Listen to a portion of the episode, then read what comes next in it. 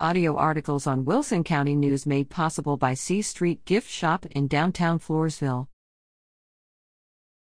City Council pressed for neighborhood improvements.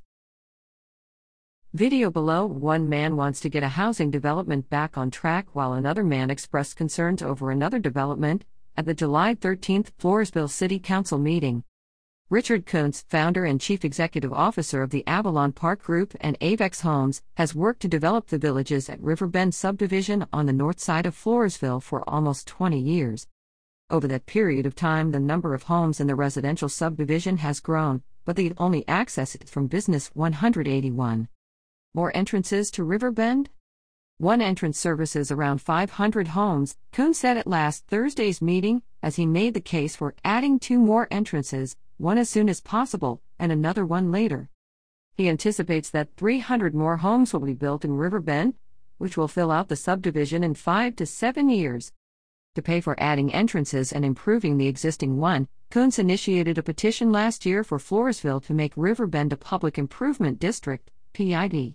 This would allow the city to levy fixed assessments on properties within the district to pay for constructing the entrances. Only those who purchase homes within the PID after its creation will be assessed a fixed amount on an annual basis, which they will pay in addition to their property taxes. See what is a public improvement district? January 25 Wilson County News. Kunz, after briefly reviewing the history of the River Bend development and plans for new entrances, outlined the process for establishing the Public Improvement District. He appealed to council members to get the process back on track since the Council had not addressed the subject since January. If the Council takes action in July, the body can schedule a public hearing on the petition for August. Concerns about Sunnyside Road. Timothy Stepke made a presentation of a different sort. He represented residents of the Sunnyside Road, CR 405, area on the northeast side of Floresville. The City Council in December 2021 approved preliminary platting for the Chaparral Ranch subdivision, being developed in the city's extraterritorial jurisdiction between Sunnyside Road and CR 401. See Let's Get to Building. New businesses and homes coming to Floresville, December 15, 2021, Wilson County News. While area residents generally have supported the new development, Stepke, a 30 year resident of Sunnyside Road, and others are worried about the condition of a bridge near the west end of Sunnyside Road.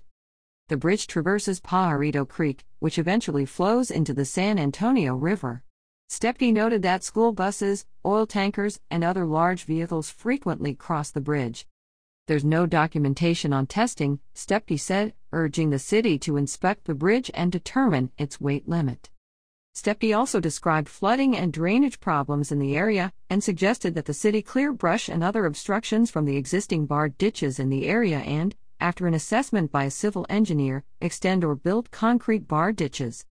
The responsibility for the bridge and the drainage falls back on the city, Stepke said. We're looking at the area, Floresville City Manager Andy Jocelyn promised.